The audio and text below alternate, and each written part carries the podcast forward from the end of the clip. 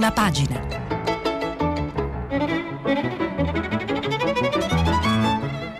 Questa settimana i giornali sono letti e commentati da Lucia Conte, giornalista dell'agenzia Asca News. Per intervenire telefonate al numero verde 800 050 333. Sms o WhatsApp anche vocali al numero 335 5634 296. Buongiorno e ben ritrovati a prima pagina.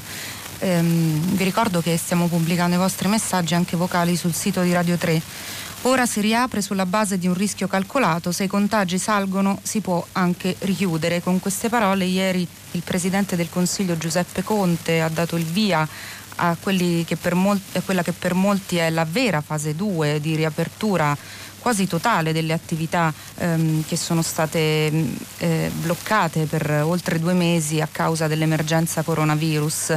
E da domani quindi riaprono negozi, bar, ristoranti e parrucchieri con l'obbligo di rispettare un metro di distanza tra le persone, poi dal 25 maggio le palestre, le piscine, i centri sportivi e dal 15 giugno eh, cinema e teatri dicevamo appunto che Conte eh, si è detto sicuro che il rischio è calcolato ehm, e in, quindi eh, in verità eh, però eh, i dati diciamo, non sono così confortanti con ancora eh, tre regioni eh, sotto i riflettori come la Lombardia e ehm, dei nuovi focolai che sono esplosi negli ultimi giorni in Umbria e Molise. Italia ripartenza con rischio infatti titola Repubblica eh, scontro nella notte sulle regole tra il governo e le regioni i governatori così non riapriamo poi come abbiamo sentito anche nel giornale radio ehm, c'è stato un accordo alle tre di notte e quindi effettivamente il via libera alla vera fase 2 ci sarà.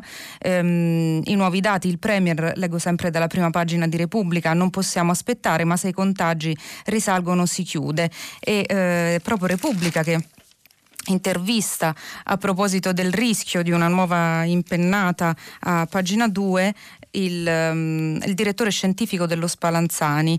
E, um, dice Ippolito, eh, adesso bisogna fare attenzione alla seconda ondata, tante riaperture tutte insieme portano con sé il rischio che l'epidemia riparta, più persone in giro, più contatti sui mezzi pubblici e nei negozi, nelle aziende e al ristorante rendono fondamentale il rispetto delle misure di prevenzione, altrimenti nel giro di poco tempo ci ritroveremo a chiudere tutto, dice Giuseppe Ippolito.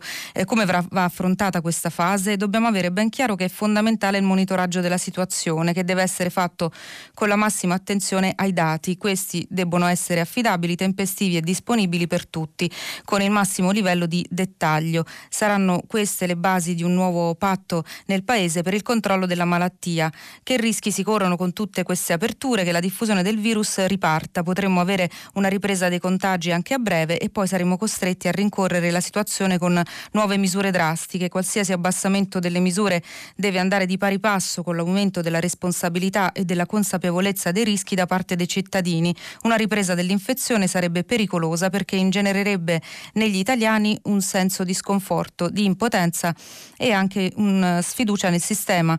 Lei teme un ritorno della malattia? Chi fa previsioni in questo momento ha una buona palla di vetro. Io no. Vanno analizzati bene i dati sulla circolazione del virus per intercettare eventuali nuovi focolai. È ovvio che, riapri- che riaprire aumenti i rischi, ma contiamo sul rispetto delle misure.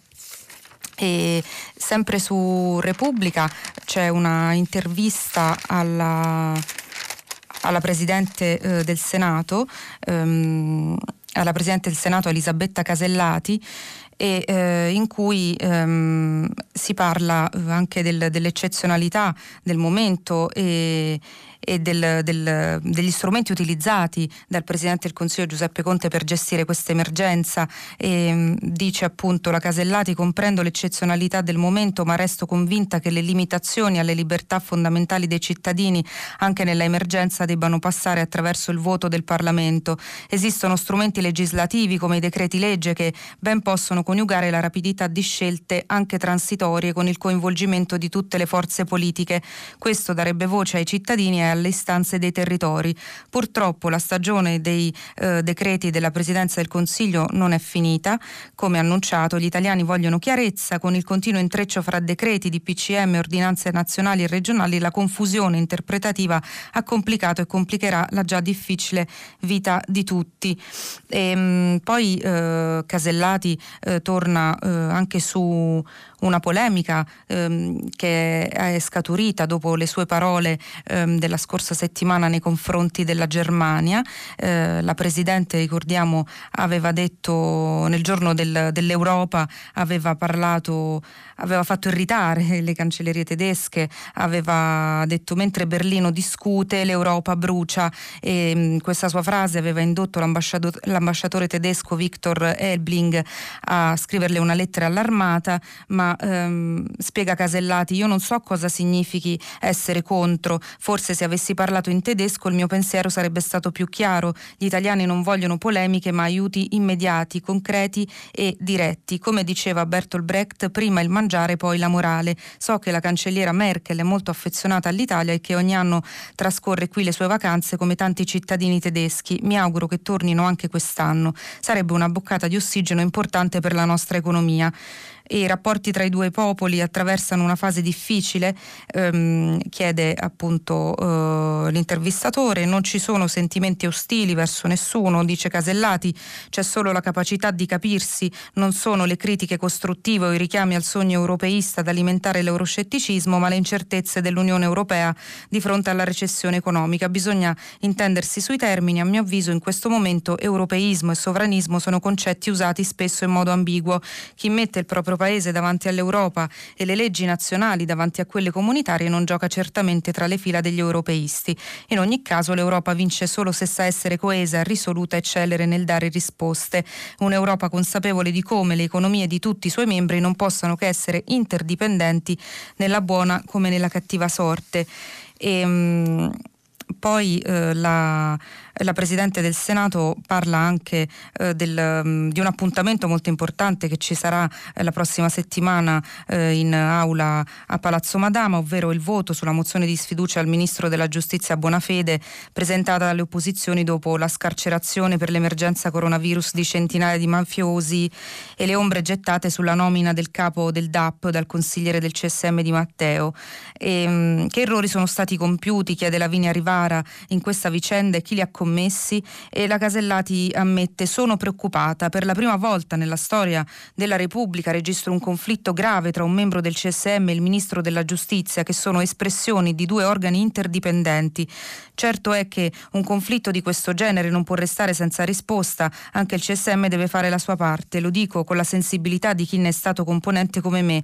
L'amministrazione della giustizia esige in primo luogo regole e giudizi uguali per tutti perché non sopporta opacità di sorta. Solo così si può riconquistare la fiducia dei cittadini. E, ehm, eh, la, la, Presidente del Senato parla anche delle modifiche eh, che sono state fatte all'organizzazione del lavoro di Camera e Senato appunto durante l'emergenza coronavirus e, e spiega mh, eh, spiega appunto la, la, la, Presidente del Senato che al Senato dalla fine di febbraio sono state introdotte regole rigorose di sicurezza sanitaria senza la necessità di ricorrere al voto a distanza ma con soluzioni organizzative mirate ed efficaci. Il Senato ha continuato a funzionare a pieno regime azzerando il rischio di contagio interno. Penso che questo sia un modello di successo replicabile anche in altri ambiti, mentre ricordiamo appunto che eh, proprio per non ricorrere al voto a distanza una, la Camera dei deputati invece più, eh, più affollata di parlamentari perché appunto composta da 630 deputati ha scelto di estendere eh, l'emiciclo anche al eh, transatlantico, un corridoio ehm, il corridoio antistante l'aula eh, riservato eh, appunto di solito al riposo, alle, alle chiacchiere, anche luogo di incontro tra eh, giornalisti e eh, politici, e, mh, mm, provocando numerose, numerose, polemiche perché questo transatlantico verrà interdetto proprio ai giornalisti parlamentari per la prima volta eh, nella storia repubblicana e eh, verrà sostanzialmente allestito con delle postazioni per permettere ai, a tutti i deputati di partecipare alle votazioni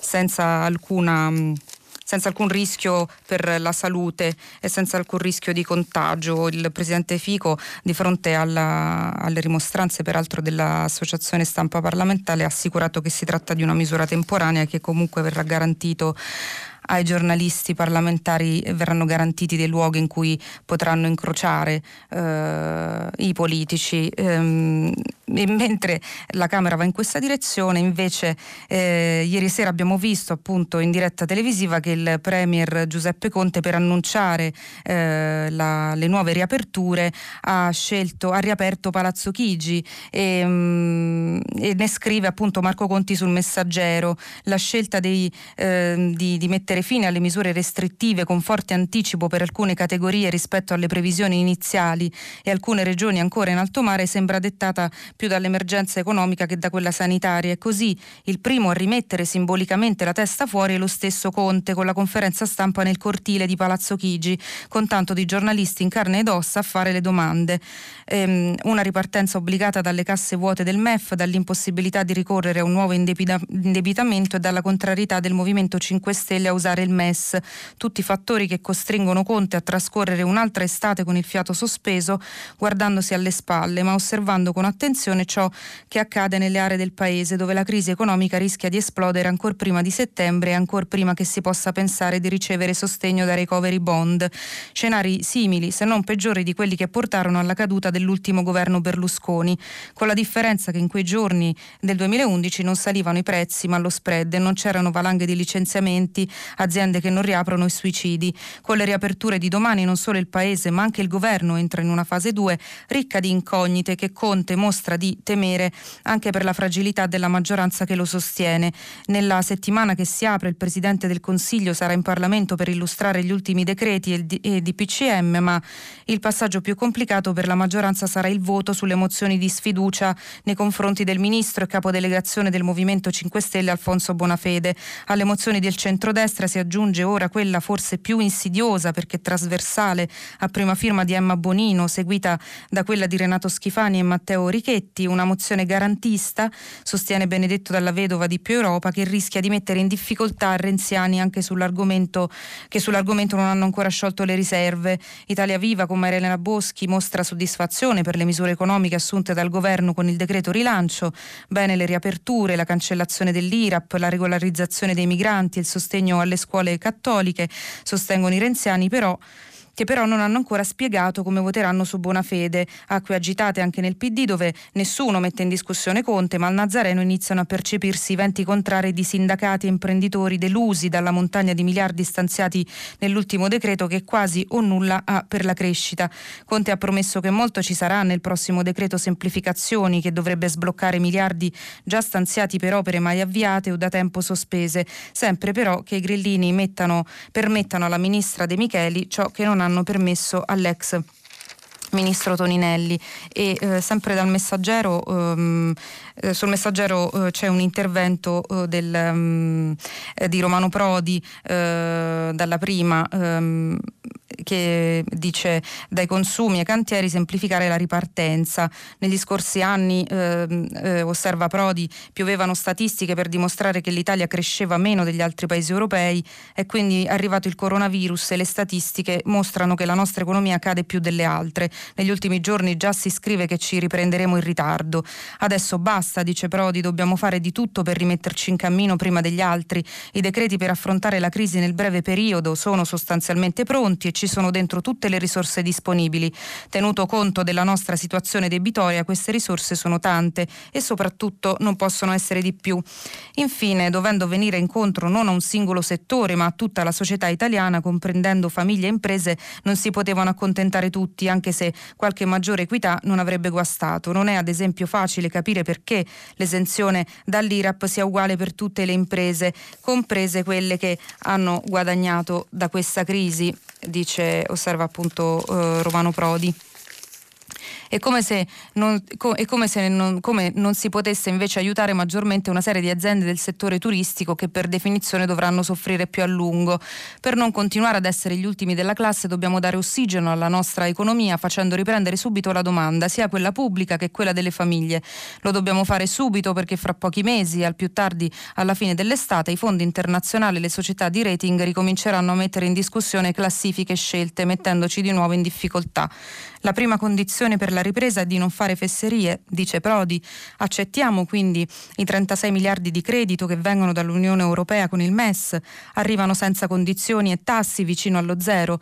Non solo risparmieremo eh, 7 miliardi di interessi, ma ci presenteremo con minori rischi e in modo meno affannato di fronte ai mercati internazionali. Dopodiché bisogna dare un'assoluta priorità all'attivazione della domanda. Questo è sempre stato l'unico strumento in grado di fare superare le crisi. Riguardo alla domanda pubblica, è certo commendevole aumentare le assunzioni nella sanità, nella scuola e nella ricerca, ma il loro effetto arriverà quando potrà arrivare. La domanda pubblica che ha svegliato in fretta l'economia è sempre stata l'edilizia, soprattutto nel settore dei grandi lavori.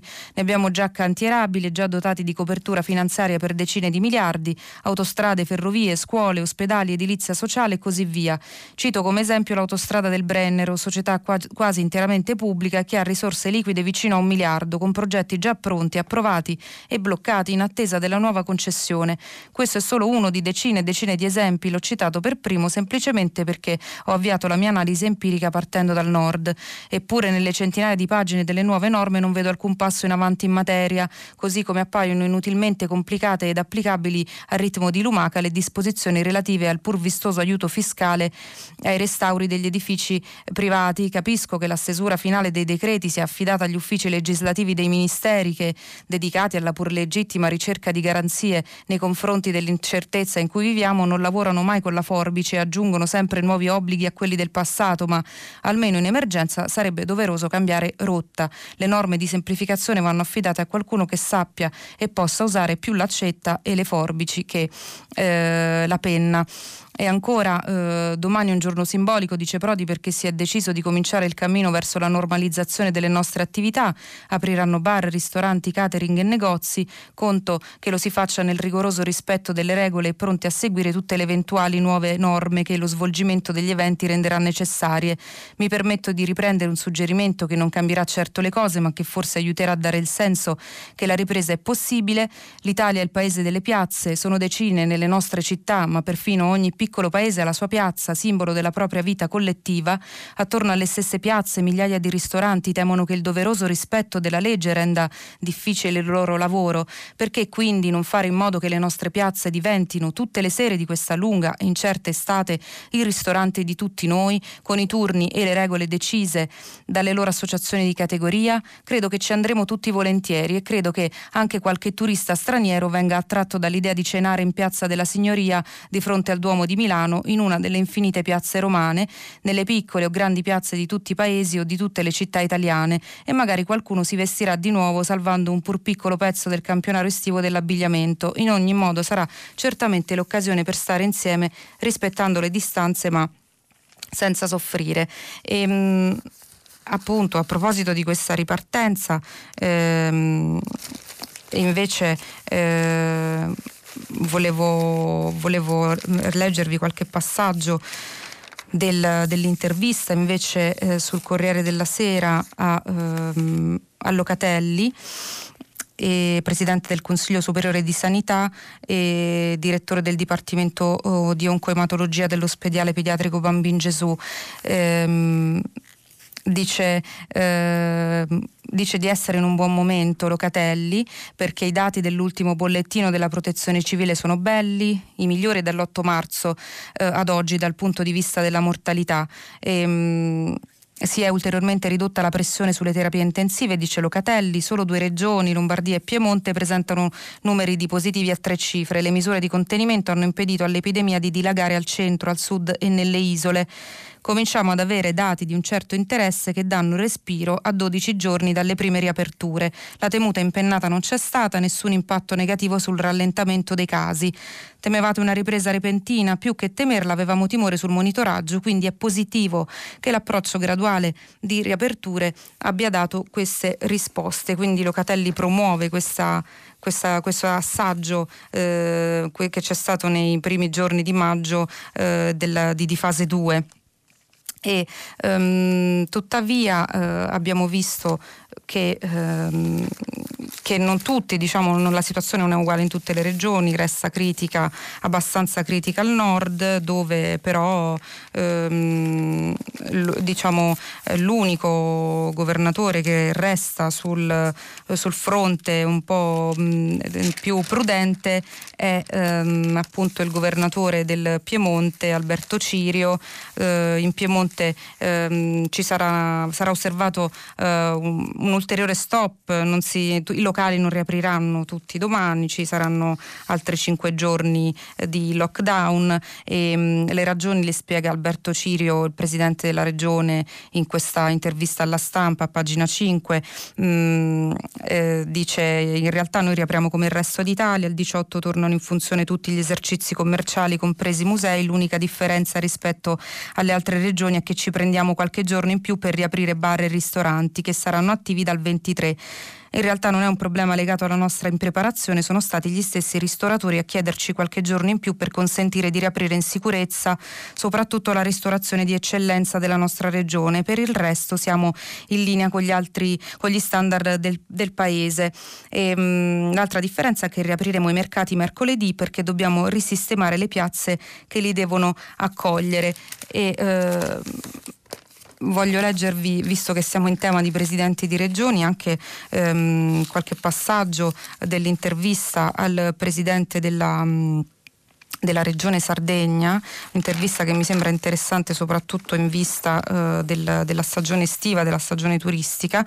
E dice Cristian Solinas, siamo stati sul sole 24 ore a pagina 3, siamo stati i primi in Italia a chiudere porti e aeroporti, oggi dobbiamo capitalizzare questo sacrificio mantenendo la percezione a livello internazionale che questa è una destinazione turistica covid free e in Sardegna infatti la stagione turistica partirà il 15 giugno. E, um, allora eh, Solinas spiega come intende affrontarla. Pensiamo a un sistema di controlli in ingresso che se da una parte possono apparire come un aggravio, dall'altro offrono un plus al turista che potrà trovare appena sbarcato un affievolimento delle misure di sicurezza con la possibilità di godere di una vacanza in serenità. Ogni turista dovrà avere un passaporto sanitario che si traduce in estrema sintesi nella richiesta per chi voglia trascorrere le vacanze nell'isola di un certificato di negatività al virus che non sia anteriore a sette giorni dalla partenza. Come farà il turista a dimostrare la negatività? Attraverso i tamponi. Per questo chiediamo la liberalizzazione a livello nazionale come già accade all'estero, in modo da consentire ai cittadini di poterli fare in laboratorio vicino a casa. Il governo dovrebbe affrontare questo tema. Ma c'è un problema di carenza di tamponi. Perché dovrebbe autorizzarli per il turismo? Lo sappiamo, per questo stiamo lavorando all'ipotesi di far utilizzare dei tamponi salivari, test rapidi che danno la risposta in 20 minuti in base a un brevetto sviluppato da un'azienda italiana insieme a una società società coreana, lì già li utilizzano. Ne servono circa 2 milioni e in questi giorni stiamo lavorando ai, rifor- ai rifornimenti. Puntiamo a chiudere un accordo con Federpharma in modo che sia disponibile in tutte le farmacie italiane a un costo basso, circa 20-25 euro, che saranno rimborsati in servizi dalle strutture ricettive sarde. In questo modo chiunque potrà procurarsi questo passaporto sanitario anche il giorno prima di partire. Anche alcuni grandi resort stanno lavorando all'ipotesi di fare test all'ingresso in modo da diventare totalmente covid-free free per i turisti, dice eh, Solinas. E ehm, domani eh, riaprono anche appunto eh, i parrucchieri dicevamo ehm, estetisti, ristoranti e quant'altro ma ehm, sul sul messaggero eh, viene rilevata una cosa che, mh, mm, su cui non si era messo molto l'accento in questo dibattito sulle riaperture e, mh, mm, a pagina 10 del messaggero appunto eh, in questo articolo ehm, di Diodato Pirone si parla della privacy e si dice che nel Lazio chi da domani si recherà da un parrucchiere o in un ristorante sarà schedato per 30 giorni. In altre regioni nomi e numeri di telefono saranno conservati solo per 15 giorni. Il fatto è che anche se possiamo uscire di casa non siamo ancora usciti dal mondo Covid e questo vuol dire in concreto che il nostro parrucchiere dovrà segnare nome e cellulare di ogni cliente per la semplice ragione che se una persona dovesse risultare contagiata dovrà avvertire tutti coloro che quel cliente potrebbe potrebbero aver incrociato nel suo negozio, oltre a provvedere ad un controllo per se stesso. Il tracciamento dei casi di nuovo contagio sarà strategico nella fase di convivenza con il virus e la schedatura appare come inevitabile.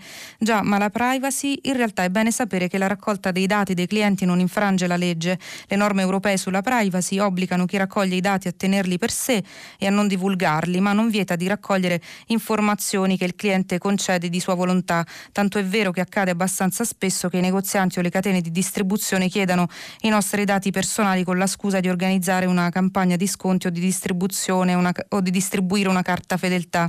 Ma si potrà rifiutare di dare il proprio nominativo al parrucchiere? In teoria sì, in pratica non si vede per quale motivo vada negato questo passaggio che potrebbe essere utile alla protezione della nostra salute. Ovviamente parrucchiere e ristoratore dovranno custodire i dati in modo ordinato in un luogo accessibile solo a loro perché sono i gestori dei locali a dover gestire la privacy se dovessero vendere vendere o utilizzare in modo improprio i dati raccolti andrebbero incontro a sanzioni molto dure che in casi gravi diventano durissime. Su tutta la materia vigilerà l'autorità per la privacy che però finora non ha potuto ancora vedere i testi del decreto e delle ordinanze delle singole regioni, ordinanze che sono eh, appunto fresche d'inchiostro perché approvate soltanto ieri dopo eh, l'approvazione, dopo lo, mh, la firma dell'ultimo eh, DPCM invece riaprono eh, da domani a macchia d'olio i, i musei e mh, mm, riaprono proprio nel, mh, nel 18 maggio che coincide simbolicamente con la giornata internazionale dei musei e mh, mm, appunto dicevamo un'apertura a macchia d'olio un po' la geografia la troviamo sull'inserto macro eh, del messaggero e, mm, appunto si verrà riaperta la Galleria Nazionale d'Arte Moderna a Roma eh, e invece per altri, altri musei eh, invece scelgono di attendere ancora qualche giorno, eh, ad esempio il Parco Archeologico di Pompei, leggo dal Messaggero, già, ah, vedrà la riapertura dal 26 maggio e ancora tra il 22 e il 24 maggio si rivedono i tesori di Ravenna, Bologna, L'Aquila, eh, dal 26 maggio Villa Adriana e Villa d'Este, e, invece eh, sembra che il Colosseo, il parco archeologico del Colosseo si sta organizzando in queste ore per un sistema di visite in sicurezza dal 28 maggio. Ehm, museo, appunto, nel museo ci sarà l'obbligo delle mascherine per i visitatori durante tutta la visita e anche per i lavoratori, dispenser di gel igienizzanti e termoscanner all'ingresso va garantito il distanziamento, eh, si potrà entrare su prenotazione, ci saranno ingressi eh, contingentati e percorsi a senso unico, quindi cambierà anche il modo di eh, visitare i musei. E invece ehm, un'altra finalmente sono state chiarite ieri eh, dalla, dalla mm, dal Ministro dell'Istruzione le modalità con cui si svolgerà l'esame di maturità e Azzolina ha presentato in una conferenza stampa ehm, appunto il, l'intesa che è stata raggiunta su questo importante passaggio per i ragazzi che si trovano all'ultimo anno delle superiori e che ricordiamo ehm, avverrà tra un mese, il 17 giugno. E, dice Lazzolina ha spiegato che, ehm, che ci sarà appunto verrà, verranno eh, garantiti verrà garantito l'esame di Stato in presenza, sarà obbligatoria la mascherina e mh, mm, il distanziamento di due metri eh, con i commissari d'esame e soprattutto ogni ragazzo potrà, essere, potrà portare con sé soltanto un accompagnatore. E si svolgerà appunto eh, su, l'esame si svolgerà su un iniziale colloquio, soltanto su un colloquio orale, quindi sono state abolite per quest'anno le prove scritte e mh, mm, sarà una specie di di esame light, come sarà light anche quello della terza media eh, che è stato sostanzialmente abolito e sostituito da una tesina. E eh, anche però ehm, che do, la, una tesina che gli, che gli studenti di terza media dovranno consegnare entro il 30 giugno, cioè dopo la fine delle lezioni in un colloquio online.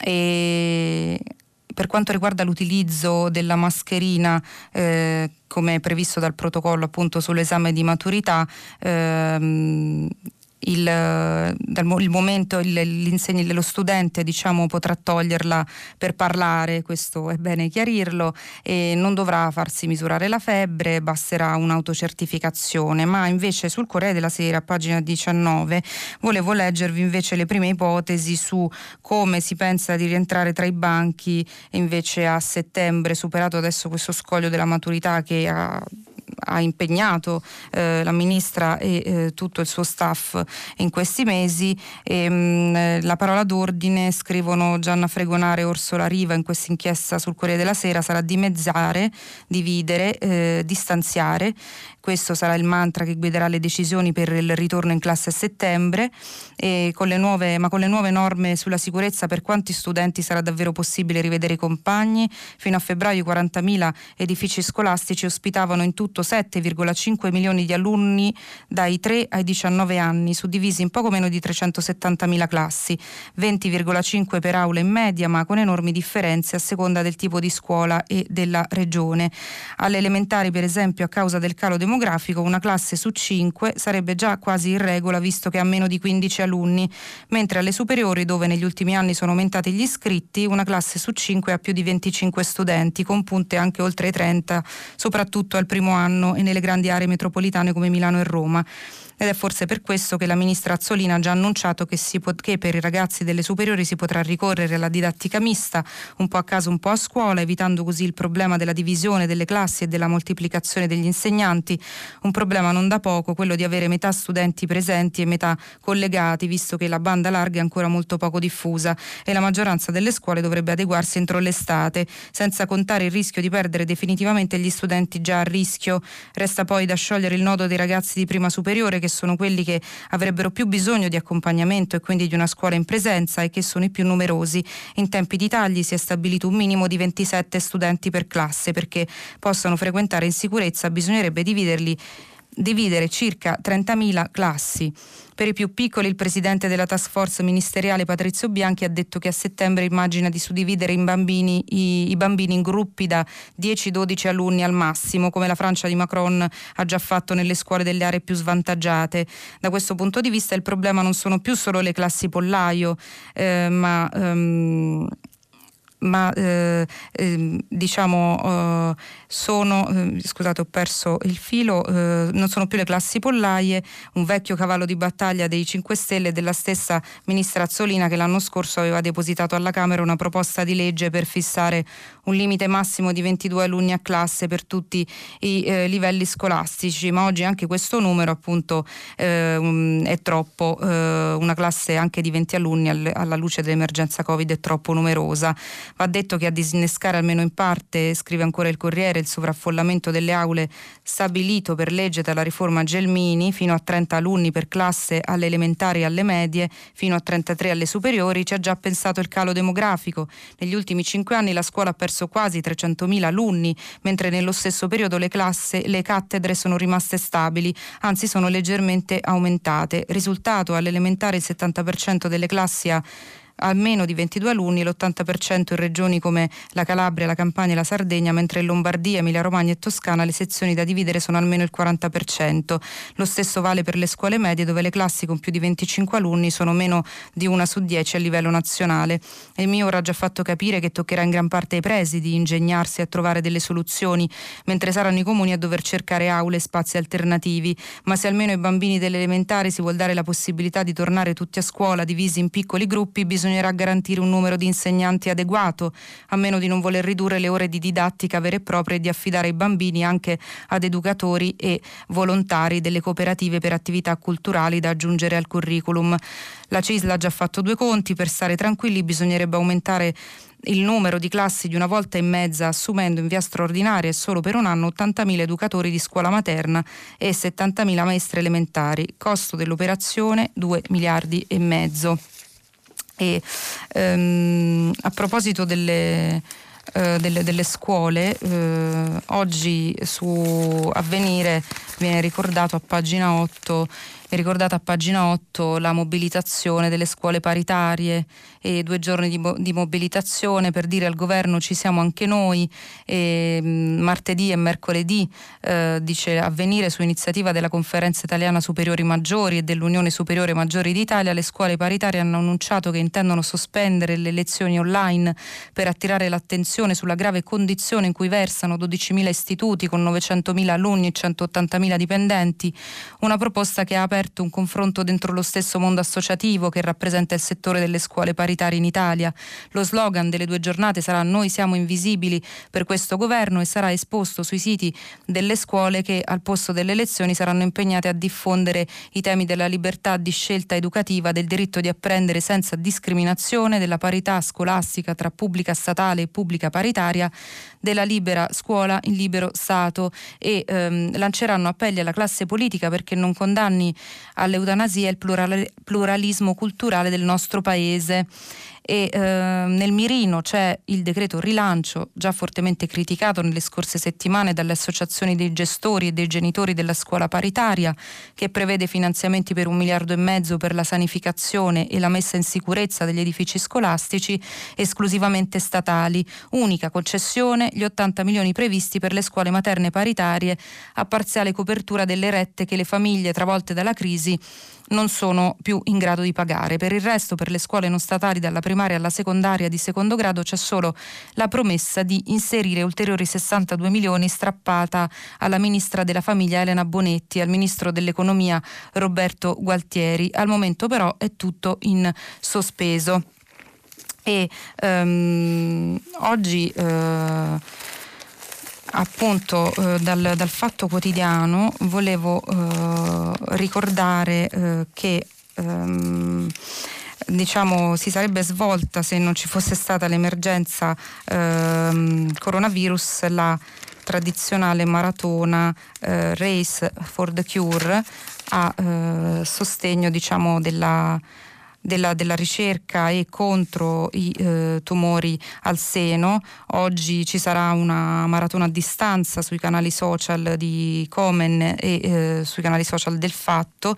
Sarà, si tratterà della ventunesima edizione eh, per le donne in rosa e eh, sul Fatto quotidiano mh, viene intervistato il testimonial di questa iniziativa che è Carlo Verdone ehm, che dice appunto sul eh, Fatto Quotidiano che in questo periodo di emergenza Covid ci siamo un po' dimenticati di tutti quei malati gravi che soffrono di altre patologie, mentre si parla solo di coronavirus quando esistono sempre le patologie tumorali che sono di gran lunga peggiori. Il cancro non è contagioso eppure causa molti più morti, dice Verdone. In questi mesi non fa notizia, ma l'errore più grande sarebbe quello di sottovalutarlo e il tumore al seno ha degli indici importanti da allerta. Ecco il guaio, la eh, prevenzione, dice Verdone, in questi mesi si è fermata. Per fortuna mi hanno segnalato che c'è meno intasamento nei reparti di terapia intensiva, quindi adesso alle donne bisogna tornare a offrire la possibilità di un controllo, rendere l'esistenza più semplice. Il Covid ha realmente bloccato tutto, si è preso tutto e a volte temo è diventato pure uno schifoso business. Mi dispiace proprio molto per la Race for the Cure, annullata per ovvi motivi di assembramento, però lancio un appello per continuarla a seguire e sostenere. È un avamposto di prima eccellenza per la diagnosi precoce del tumore al seno. E, um, questo è l'appello di, di Carlo Verdone dalle pagine del Fatto Quotidiano che oggi eh, però eh, sceglie di, di, aprire con un, un, colloquio con il vice segretario del PD eh, Andrea Orlando che appunto eh, eh, sostiene che grandi gruppi e media contro il governo per riprendersi i soldi. E dice Orlando al Fatto Quotidiano, noi spendiamo 80 miliardi di euro per la pandemia e nelle prossime settimane vedrete gruppi editoriali e centri di potere che tenteranno di bottare giù il governo. Questo governo fu generato, ricorda Orlando, dal desiderio di strappare l'Italia dalle grinfie di Matteo Salvini. Per alcuni era una soluzione balneare, un mezzo più o meno comodo e sicuro per giungere alle elezioni, invece adesso indichiamo un percorso e dettiamo le regole in una situazione eccezionale. Con le manovre che abbiamo approvato mettiamo in circolo denaro come mai accaduto negli anni scorsi e fa gola. Lo Stato si appropria di un ruolo a cui aveva rinunciato, in 4-5 mesi si definirà un futuro di 5-10 anni. Noi alziamo la posta, altri alzano la pressione, eh, anche gli editori diciamo non puri sono interessati a gestire o almeno a sfruttare questo momento straordinario. Qualcuno potrebbe promuovere stravolgimenti della maggioranza. L'ex ministro è anche severo con l'FCA che s'avvia a ottenere una garanzia statale attraverso SACE per merito, e per merito del decreto liquidità a un prestito bancario di 6,3 miliardi di euro. Chiede aiuti all'Italia? Bene, allora riporti la sede fiscale Qui dice eh, Orlando in questa intervista al Fatto Quotidiano. E, mh, mm, appunto eh, vi do eh, lettura eh, anche del, delle altre prime pagine che, mh, eh, dei, del manifesto, ad esempio, eh, Apertura al buio, eh, titola il, mh, il manifesto e voglia di ricominciare ma con prudenza l'economia deve correre, il Presidente Conte annuncia l'avvio della fase 2, una ripartenza a rischio perché i dati delle regioni sono incompleti, ma anche i governatori dovranno assumersi le loro responsabilità e anche il manifesto ehm, punta, eh, dedica eh, un pezzo della sua prima pagina alla richiesta di prestito da parte di Fiat FCA. Eh, FCA dice solo ora tutti la rivogliono in Italia e ancora invece il giornale mm, eh, i giornali centrodestra, appunto il giornale titola Sanguisugue, le tasse restano, il governo ha condonato solo l'IRAP, ma da giugno ripartono tutte le scadenze fiscali dall'IRPEF all'IMU.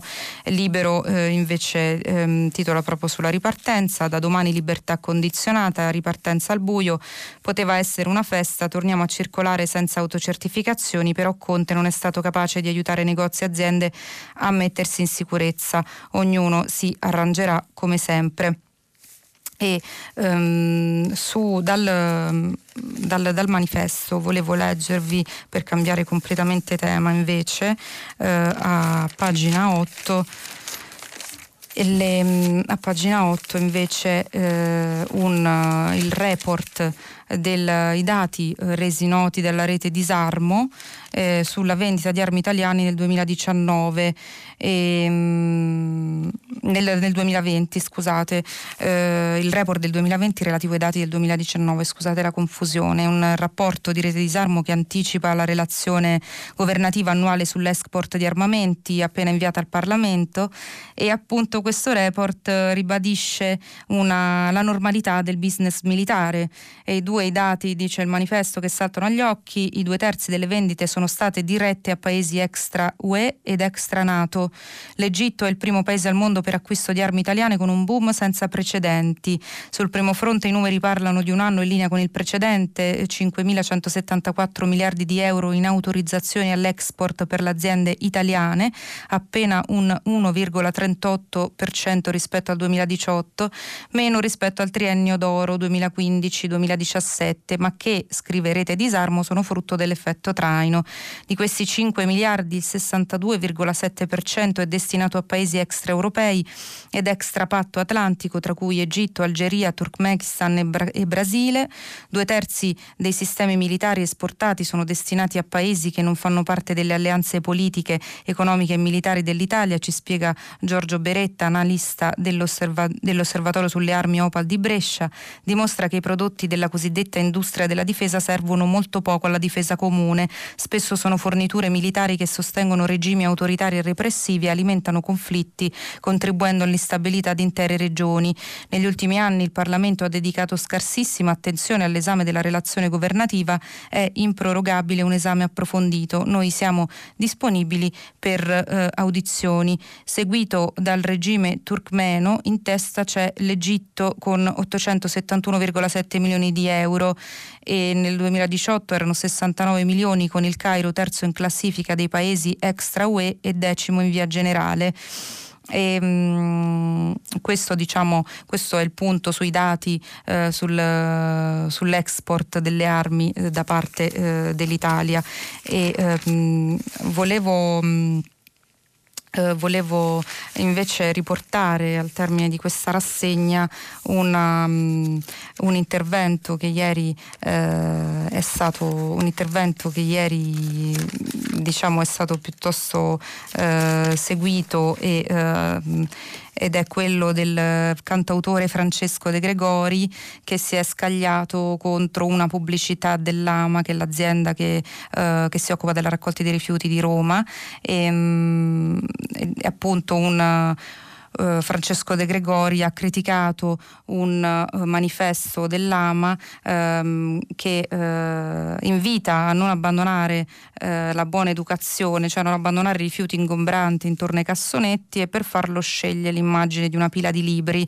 Dice De Gregori, un manifesto dell'AMA visibile a Roma in questi giorni ammonisce i cittadini a non abbandonare la buona educazione e a portare rifiuti ingombranti negli appositi centri di raccolta. L'immagine che correda questo condivisibile suggerimento è un enorme mucchio di libri abbandonati davanti ad un cassonetto, mi chiedo perché proprio i libri, perché non un televisore rotto, un frigorifero, un materasso, dei pezzi di intonaco. La fantascienza ha immaginato dei pompieri arruolati per incendiare le biblioteche i nazisti bruciavano i libri in piazza, dilettanti a confronto dei responsabili della comunicazione dell'AMA. La rassegna stampa finisce qui, vi aspetto dopo la pubblicità per rispondere alle vostre domande.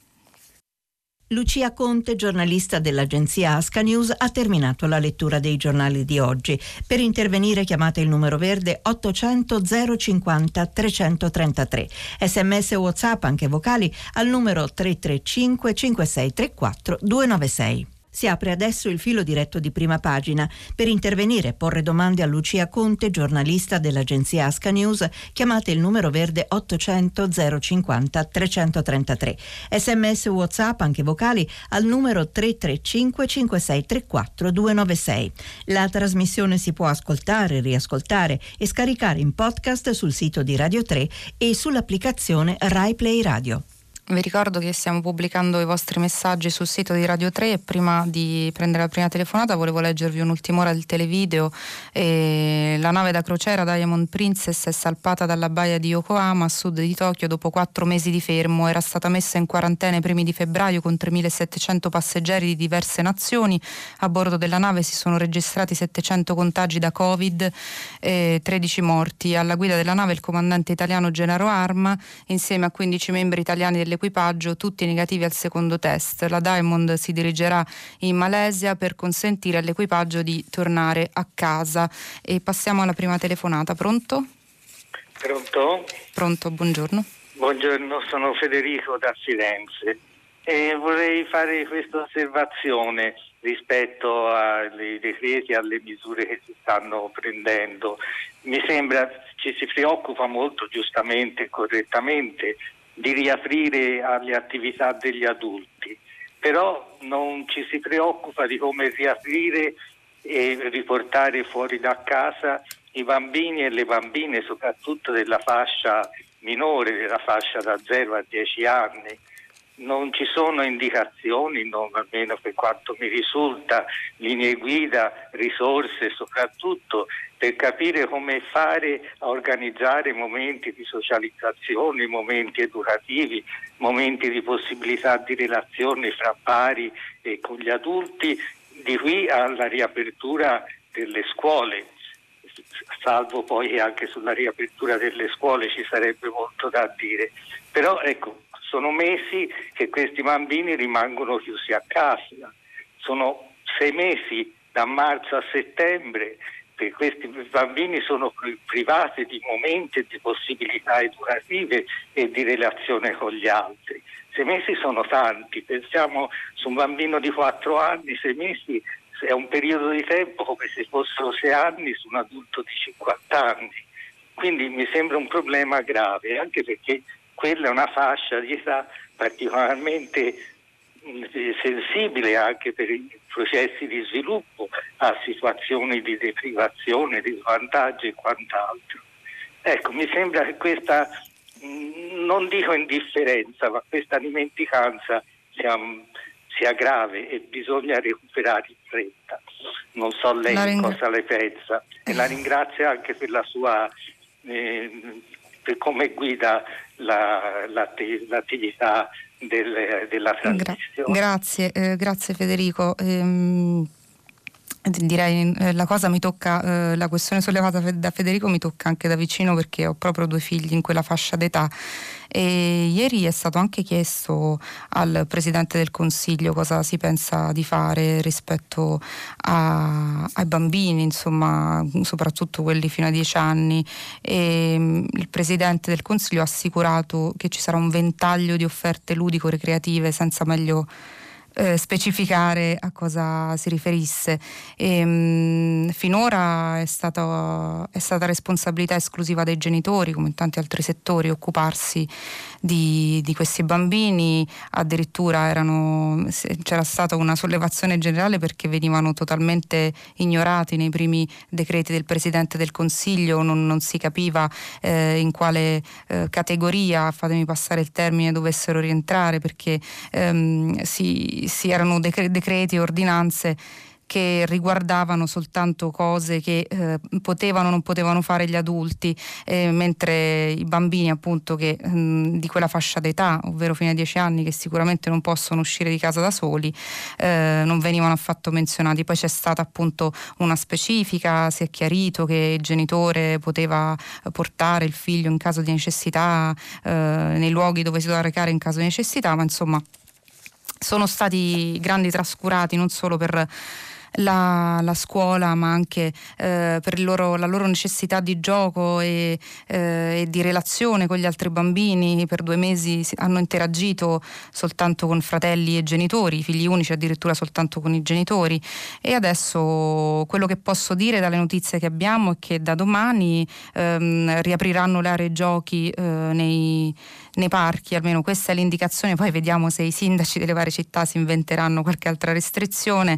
Ehm, finora con la, riap- la, riapertura dei parchi non era stata accompagnata dalla riapertura dell'area gioco, erano state sigillate e quindi ai bambini stato, era stato impedito di, di, utilizzare scivoli, altalene e, e cose del genere. E, però devo dire che eh, con la riapertura, eh, con l'allentamento delle restrizioni e con la riapertura l'apertura dei parchi alla fine i bambini anche loro si organizzano da soli. Quando incontrano i coetanei e, e, e, ricomincia il gioco per quelli un po' più consapevoli diciamo già eh, in età di scuola primaria eh, eh, si, è, si, vede che hanno interiorizzato eh, le norme su, sulla distanza anche se è difficile farle rispettare. Per quelli più piccoli mh, mm, mi sembra proprio non ci sia modo quindi non so, ci auguriamo diciamo, che, eh, che la, la, la, diffusione eh, del, del, contagio che sta, che, che sta, diminuendo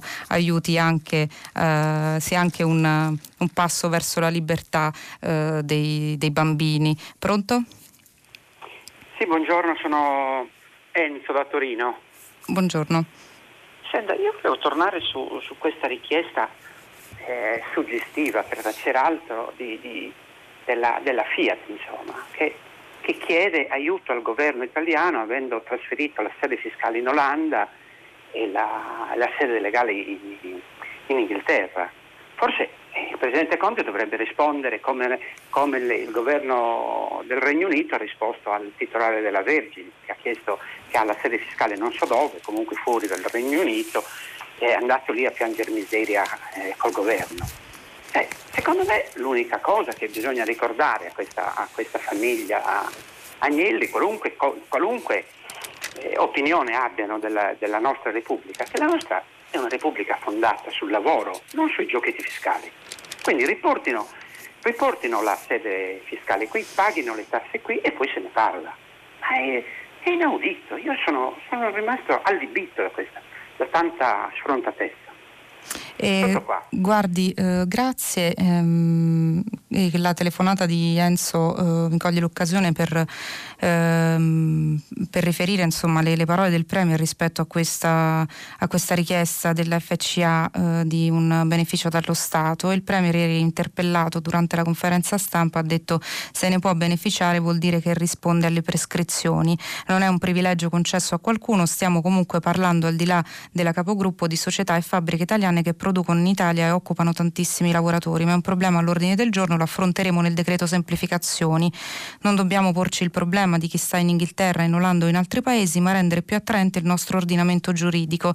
C'è un ordinamento giuridico più attraente in Olanda? Stiamo lavorando a questo. Ovviamente ci sono anche le agevolazioni fiscali, non intendiamo più lasciare questi vantaggi ai nostri concorrenti, addirittura dell'Unione Europea. Però come abbiamo visto la richiesta di, di FCA fa discutere parecchio e come mh, mm, eh, ieri è emerso anche dalla lettura dei giornali ehm, durante la, la, prima pagina di ieri, questa, eh, questa richiesta è, è, legittima nel senso che rispetta le, le norme, è una richiesta appunto che, eh, che FCA può fare perché rientra appunto nelle prescrizioni previste dall'ultimo decreto liquidità.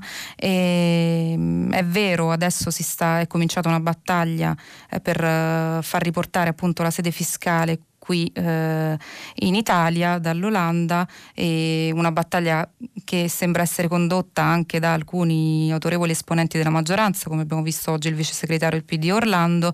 Eh, però eh, diciamo che questo prestito eh, che dubito non venga concesso visto che eh, rispetta le, le, la norma e il decreto ehm, questo prestito dovrà eh, per ottenere questo prestito l'azienda dovrà rispettare due condizioni fondamentali ovvero rinunciare ai dividendi e mantenere eh, garantire il livello di occupazione. Come ricordiamo appunto eh, FCA occupa eh, migliaia di lavoratori in Italia. Quindi Vedremo, è un dibattito che si è aperto e sarà interessante. Prima ha iniziato timido su qualche giornale, adesso vedo che oggi comunque eh, spazio, eh, insomma, occupa diversi, eh, diverse riflessioni su, su molti quotidiani. Pronto? Pronto? Buongiorno, Buongiorno, Carlo da Vicenza. Ecco, io vorrei chiedere se anche lei non vede, cioè chi è che non vede, una bolla di metafore, cioè siamo passati una vera e propria bolla, cioè esagerazione, un gonfiamento di, di metafore, cioè da, da, un mese fa eravamo tutti in guerra pugnando attorno al tricolore, ha capito? Cioè cantando l'inno, cantando canzonette dai balconi e adesso si parla di, di, di una corsa, di un rinnovamento, di una corsa alla vacanza, al consumo di socialità, bar, ristoranti. Insomma, nel dopoguerra fu veramente una rimozione. No, io, io, trovo fuori posto insomma, la metafora della guerra, anche se il virus, cioè io non sono un virologo, quindi non posso valutare, ma dicono che è una cosa seria, che è stata o che è e che forse ri, ri, riemergerà come una cosa seria. Quindi è fuori luogo queste esagerazioni. Sarebbe invece il, caso di cooperare tutti, insomma, di, di, di, di dimenticare diversità e, e far fronte. Ora ci sono due piccoli esempi, diciamo. Io ho sentito in questi giorni il caso della Corea che era riuscita a eliminare il virus e che poi è ricominciato da un quartiere di bisboccia. Diciamo, se poi la bisboccia diventa generale, e, e, poi c'è il caso della Croazia, in cui ieri abbiamo visto delle file di turisti, però è un caso molto limitato. Io credo che c'è diffidenza, che ci sarà ancora diffidenza. E poi, insomma, ecco, io soprattutto sono, sono stato contrario a questo pugnare, tutti stavamo pugnando, combattendo attorno al tricolore, mentre il dopoguerra, io ricordo il caso della Germania, ho studiato economia, e, e ricominciarono distribuendo 60 Deutschmark ogni cittadino, ha capito? 60. Il, il, il, il rinizio economico, quindi è evidente che si è esagerato, c'è stata una bolla metaforica di parlare di guerra e adesso parlare lo stesso di, di ritorno alla, allo stato precedente delle cose. Poi abbiamo, sarebbe anche che abbiamo i, i, all'orizzonte i, le eventuali inizio delle conseguenze del cambiamento climatico. Anche lì io non sono uno specialista, ma sento persone serie e vorrei concludere che l'unica cosa sensata che ho sentito oggi è i consigli di Prodi. Pronto? Sì, pronto, ci sono. Con, sul piano concreto, diciamo, mm-hmm. però anche quelli sono eh, limitati. Bisogna vedere come, come, riprende l'economia e quello è uno. Eh, questo... C'è chi esagera anche lì, eh, bisogna vedere. Bisogna vedere Grazie Carlo, la grande, la grande, incognita, diciamo alla fine eh, dopo, dopo, essere stato uno dei primi paesi a chiudere, eh, il governo Conte sotto la spinta soprattutto dell'associazione di categoria in crisi, ha deciso di, di essere uno dei primi ad allentare eh, diversi settori, quasi tutti, diciamo, perché poi domani eh, si pensava diciamo, che questa riapertura dovesse avvenire a fine maggio, un mese fa, sembrava quello insomma la direzione, invece poi questo sul pressing delle regioni e dell'associazione di categoria si è deciso, si è deciso di riaprire il 18 maggio, quindi molto prima.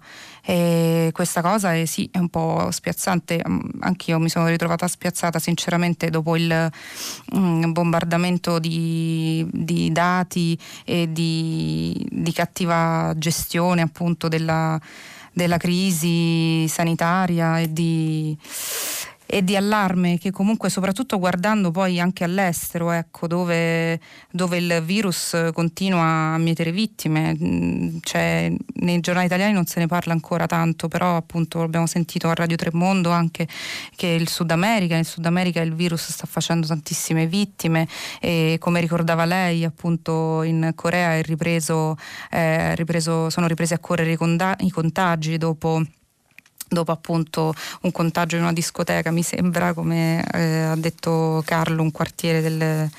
Eh, a causa appunto della, della movida.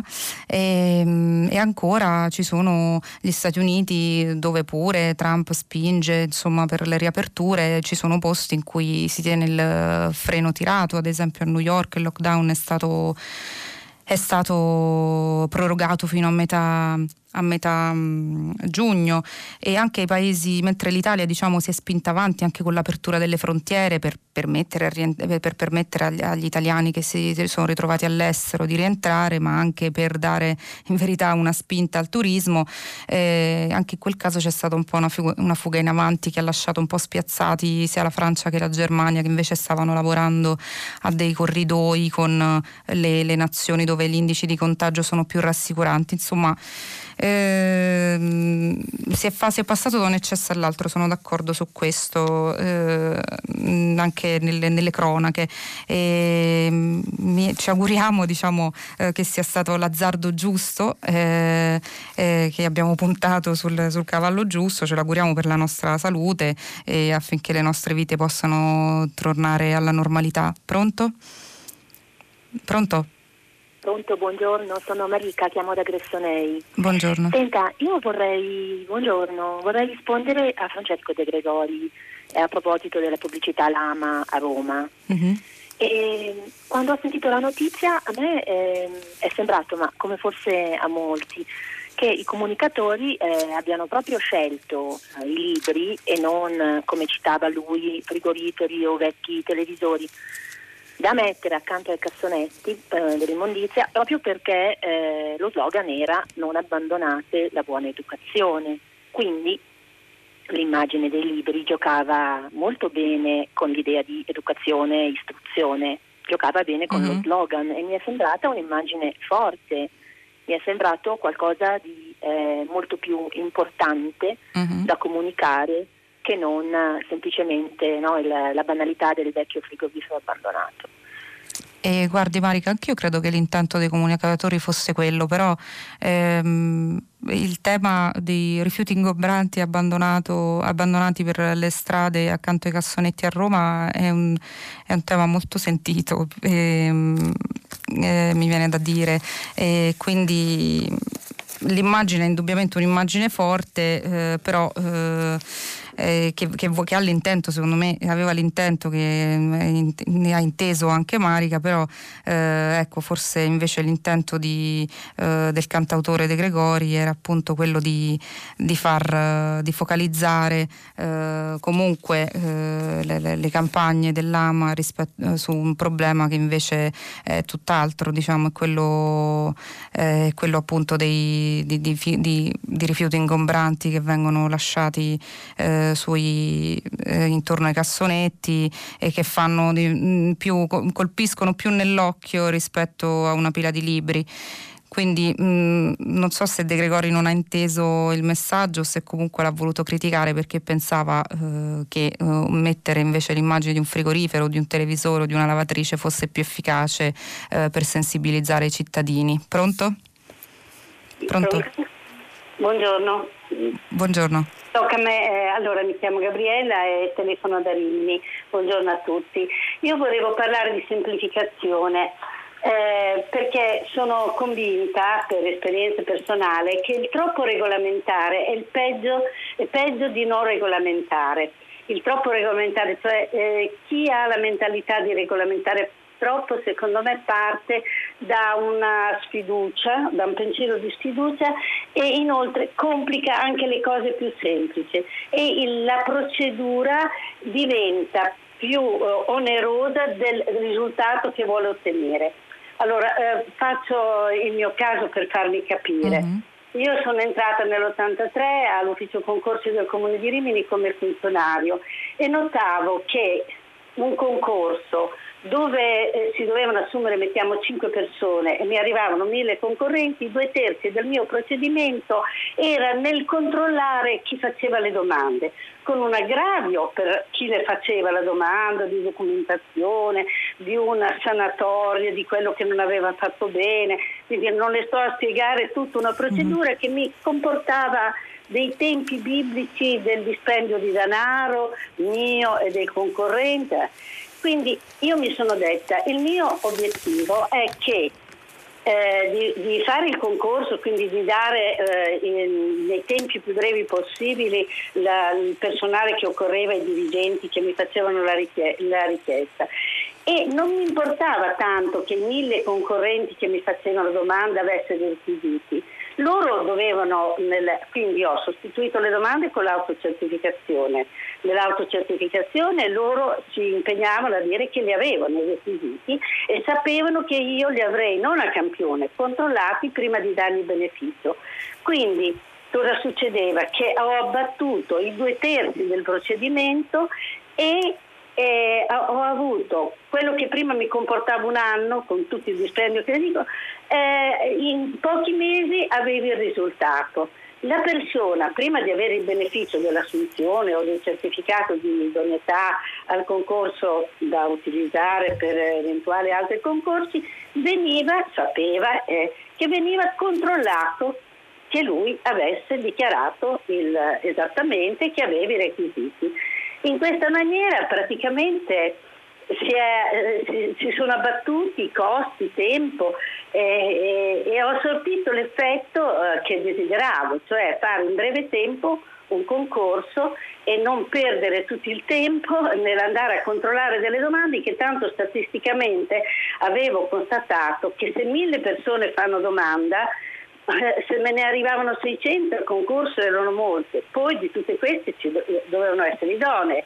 Quindi io il controllo invece di farlo su mille persone lo facevo 50, tante volte anche meno perché se i concorrenti da assumere erano 5, mettiamo, lo facevo su quei 5. Non so se mi sono spiegata. Insomma, sulla necessità di semplificare e eh, di dare magari in, sui, su alcuni, in alcuni procedimenti anche più spazio alle autocertificazioni che consentono eh, di presentare domanda in maniera più snella o addirittura di, eh, di saltare i numerosi passaggi che a volte eh, il cittadino eh, si ritrova di fronte alla, alla pubblica amministrazione. E, mh, mm, l'autocertificazione si è fatta abbastanza strada negli ultimi anni eh, in diversi settori eh, della, della PA, mh, mm, speriamo diciamo, che con questo decreto annunciato dal Presidente del Consiglio sulla semplificazione si possano accelerare eh, diversi passaggi in, um, in, in, tanti ambiti, sono tanti diciamo, eh, gli ambiti in cui si, richiede, uh, si, richiedono meno passaggi burocratici e adesso eh, va molto di moda invocare il modello che è stato utilizzato per ricostruire il ponte Morandi a Genova, eh, che appunto come sappiamo ha derogato a diverse, a diverse norme che invece ehm, in Italia vengono prescritte per la costruzione di infrastrutture simili.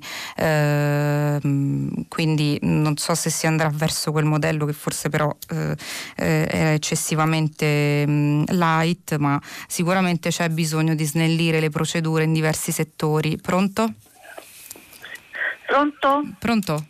Sì, eh, sono, buongiorno, sono Elisabetta da Roma. Io volevo eh, intervenire sul discorso della critica che ha fatto Francesco De Gregori al, ehm, alla campagna pubblicitaria dell'AMA, non entro nel, diciamo, nel merito di questa questione, volevo soltanto sollevare il problema della difficoltà di eh, liberarsi eh, o sfoltire le proprie biblioteche stratipanti, le nostre biblioteche domestiche. È veramente un grosso problema, prima di tutto perché i libri che noi abbiamo, li abbiamo acquistati con amore, li abbiamo ricevuti in regalo, diciamo, sono delle cose importanti che molti di noi non si sognerebbero di buttare eh, nella spazzatura, insomma, poi sono i libri che abbiamo ereditato dalle nostre biblioteche, dai nostri genitori, eccetera. Eh, ed è veramente un grosso problema, disperante questo. Ci sono due, due, livelli, una cosa è la saggistica, la saggistica noi vorremmo che andasse eh, per esempio nelle biblioteche pubbliche, che potesse essere eh, letta da altri, utilizzata, però le biblioteche pubbliche hanno molte difficoltà perché eh, anche se io scrivo alle biblioteche, faccio, eh, faccio degli elenchi, chiedo che non tutto viene accettato. Poi non sempre si riesce, le biblioteche non hanno mh, possibilità di venirli a prendere i libri, quindi bisogna portarli, certe volte è difficile anche l'accesso alle, a queste biblioteche, non si può entrare con la macchina nelle istituzioni eccetera e questo è un problema. Poi ci sono eh, eh, anche diciamo, per quanto riguarda invece i libri eh, romanzi, diciamo dei libri più generici, insomma eh, ci sono le associazioni che Mm, forse non è così importante eh, da mantenere, eh, mantenere, il controllo per così dire. E poi eh, le biblioteche comunali non accettano libri perché non hanno spazio. ci sono delle associazioni incaricate di raccogliere libri e di distribuirli nelle parrocchie, negli ospedali, nei centri anziani, però hanno poco per, personale, quindi bisogna andare a portarle personalmente. Le associazioni di beneficenza, alcune stanno chiudendo il settore libri perché forse non è abbastanza eh, eh, redditizio, ci sono problemi anche di volontariato in questo senso. E non so, forse io non ci ho provato ancora, bisogna portarle donarle agli ambulanti del mercato, non lo certo, so. i mercatini, ecco. sì, mi ecco. sembra so. il eh, posto so. più, più, adatto, insomma, anche più semplice e, e, anche un posto dove vengono accettati eh, volentieri, anche perché appunto i venditori ambulanti di libri usati eh, ce ne sono in tutte le città e, e, a chiunque diciamo fa piacere anche sfogliare una vecchia edizione di qualche libro, magari quello per cui, un libro che non trova più posto nella, nella, libreria o nella biblioteca di qualcuno, per un altro invece si rivela un, un, oggetto, di, un oggetto prezioso o comunque una lettura interessante. Io mi viene da dire alla signora i mercatini, ecco, mercatini d'antiquariato, ci sono anche eh, appunto venditori ambulanti, eh, si armi di pazienza signora, faccia un giro e vedrà che riuscirà a, a liberare qualche scaffale se questa è la sua necessità. Pronto? Pronto? Pronto? Buongiorno. Buongiorno. Sono Katia da Foggia.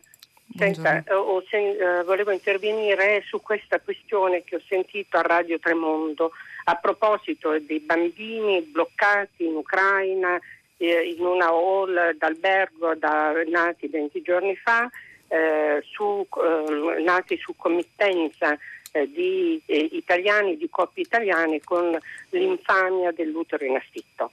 Allora, i problemi sono due. Uno, come fare per sbloccare eh, questa triste vicenda attuale e so che mm, molte associazioni di donne e singole hanno firmato eh, una lettera per l'ambasciatore italiano in Ucraina eh, perché si prodighi a che questi bambini o vengano restituiti alle madri che l'hanno partoriti oppure vengono dati in affidamento alle famiglie.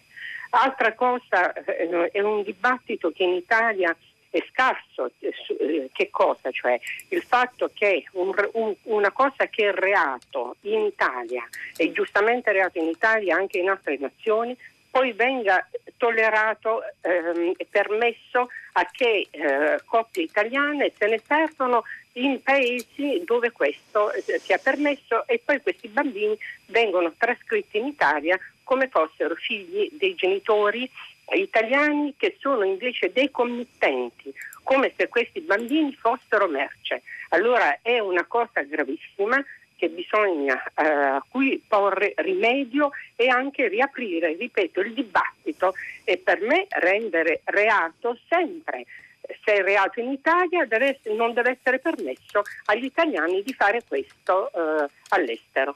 La ringrazio. E la ringrazio. C'è stato un periodo in cui mh, il tema del, dell'utero in affitto eh, è, stato, è, stato, un tema piuttosto acceso anche in Parlamento, eh, soprattutto mh, quando si è trattato di approvare la legge sulle unioni civili.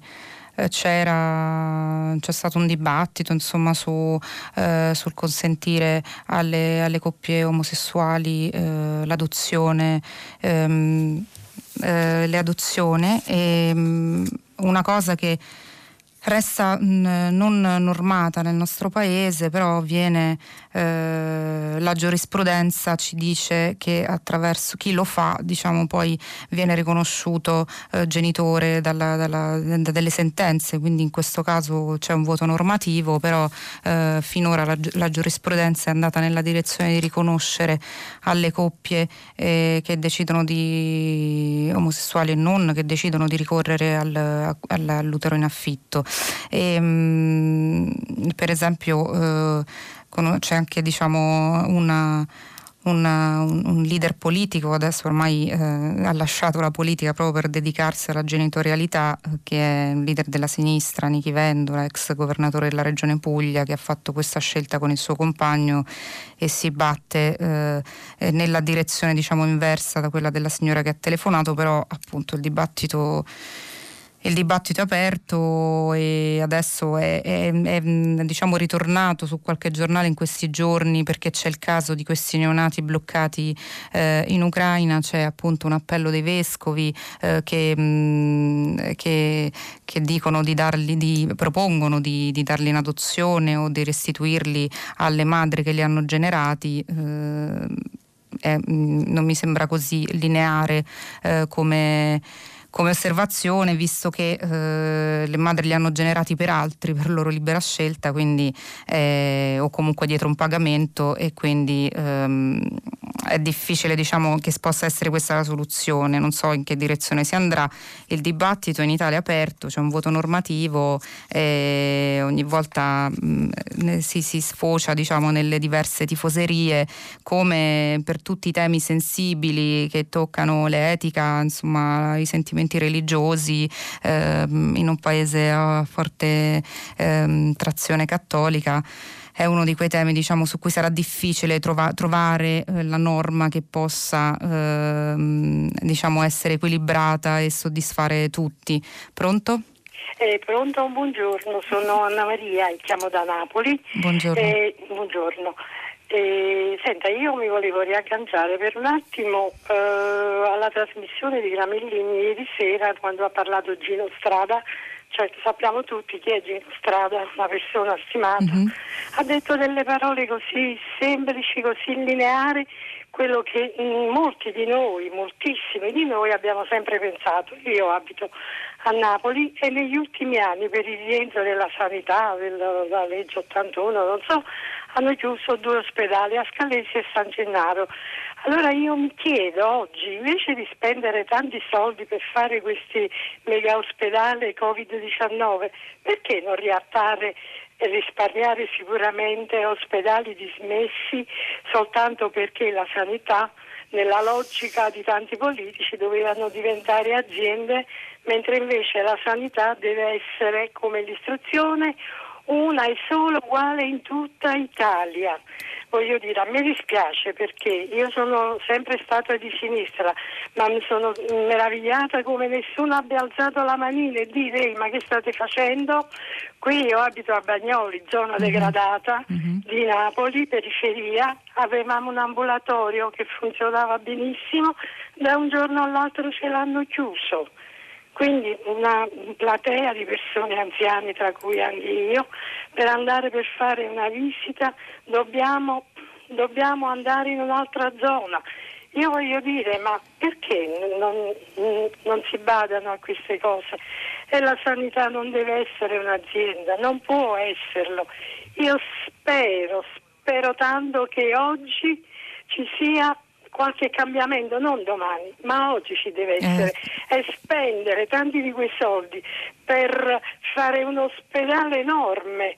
Ma perché? Perché dico io questo spreco di soldi che pure oggi ci sono stati nel nostro piccolo, ognuno abbiamo dato un piccolo contributo Ce l'auguriamo signora che si inverta la rotta su, questa, su, questo spreco di denaro pubblico. Abbiamo visto purtroppo già sono emerse le prime criticità rispetto a una struttura, ad esempio che è quella dell'ospedale in fiera costruita a Milano, che è rimasta sostanzialmente quasi inutilizzata. Il dibattito sul riutilizzo di altre di strutture già esistenti abbandonate non ha riguardato solamente Napoli, da dove telefonava la signora, ma anche a Roma.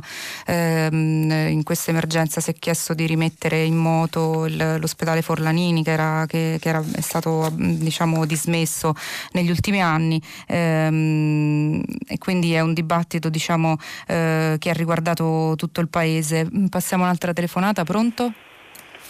Uh, sì, uh, buongiorno, uh, io vi ringrazio per avermi richiamata.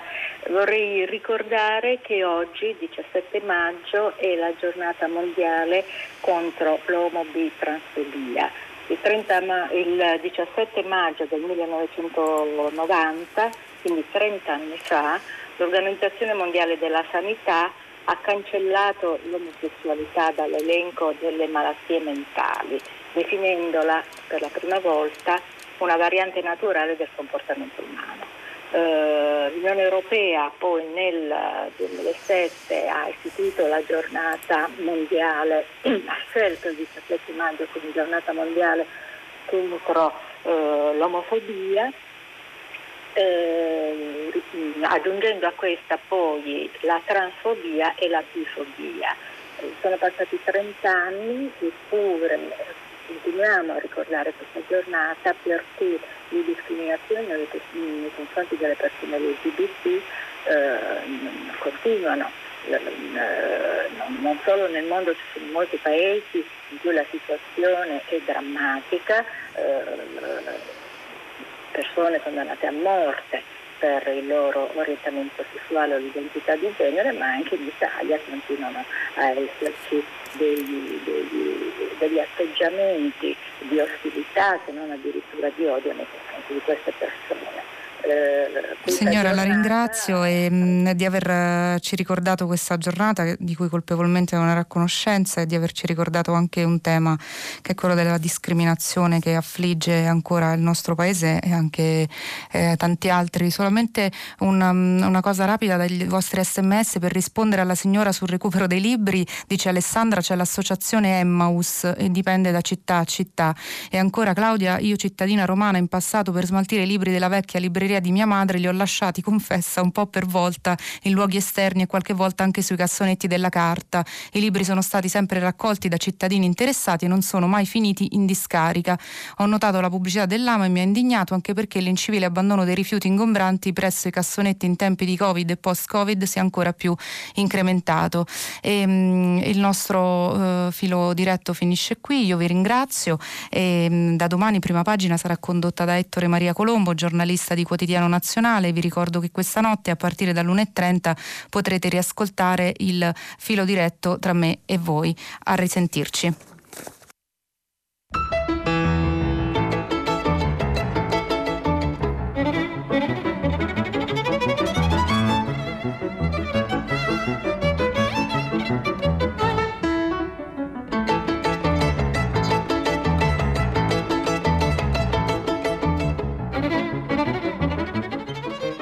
Termina qui il filo diretto tra gli ascoltatori e Lucia Conte, giornalista dell'agenzia Asca News.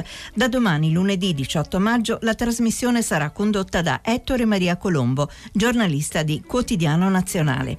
Prima pagina è un programma a cura di Cristiana Castellotti. In redazione Maria Chiara Beranec, Natascia Cerqueti, Manuel De Lucia, Cettina Flaccavento. Posta elettronica, prima pagina chiocciolarai.it. La trasmissione si può ascoltare, riascoltare e scaricare in podcast sul sito di Radio 3 e sull'applicazione RaiPlay Radio.